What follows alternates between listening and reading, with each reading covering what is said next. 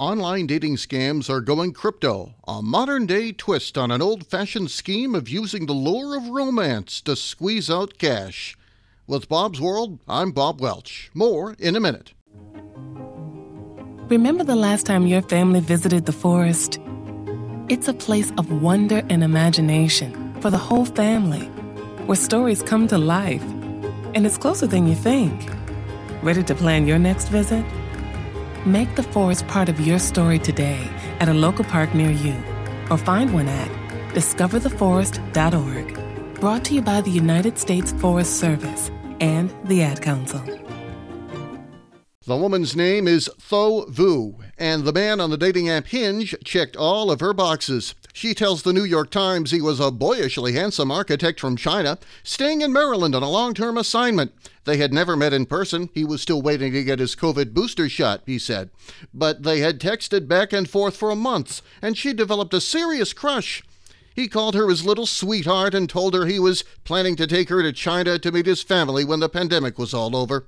So when the man who went by the name Zhe Zhao told Ms. Vu, who works in customer service for a security company, that he could help make her money by trading Bitcoin and other cryptocurrencies, she was intrigued. But the man wasn't trying to help Ms. Vu invest her money, he was entrapping her in an increasingly popular type of financial scam, one that combines the age old allure of romance with the newer temptation of overnight crypto riches.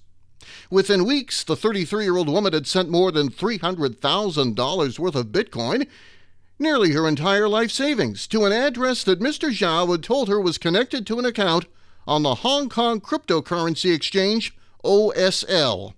The website looked legit, offered 24 7 online customer support, and even had been updated to show Ms. Vu's balance changing as the price of Bitcoin rose and fell. Mr. Zhao, whose real name could not be verified, had promised her that her crypto investments would help them get married and start a life together. According to a screenshot of their text that Ms. Vu shared with the Times, he wrote, We can make more money on top of OSL and go on a honeymoon. But there was no honeymoon and no crypto windfall. Instead of going into an exchange account, Ms. Vu's money went into the scammer's digital wallet and he vanished. Now she's struggling to make sense of it all. Romance scams, the term for online scams that involve feigning romantic interest to gain a victim's trust, have increased in the pandemic. So have crypto prices. That has made crypto a useful entry point for criminals looking to part victims from their money. About 56,000 romance scams totaling $136 million in losses were reported to the Federal Trade Commission last year. That is nearly twice as many reports as the agency received in 2020. In a bulletin last fall, the FBI's Oregon office warned that crypto dating scams were emerging as a major category of cybercrime, with more than 1,800 reported cases in the first seven months of 2021.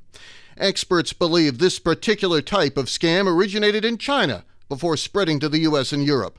Its Chinese name translates roughly as pig butchering, a reference to the way victims are fattened up with flattery and romance before being scammed. Jan Santiago was the deputy director of the Global Anti Scam Organization. It's a nonprofit that represents victims of online cryptocurrency scams. Ms. Santiago says that, unlike typical romance scams, which generally target older, less tech savvy adults, these scammers appear to be going after younger and more educated women on dating apps like Tinder, Bumble, and Hinge. Dater, beware. There's more on the New York Times website. Bob's World for Wednesday, February 23rd, 2022. I'm Bob Welch. Make it a great day.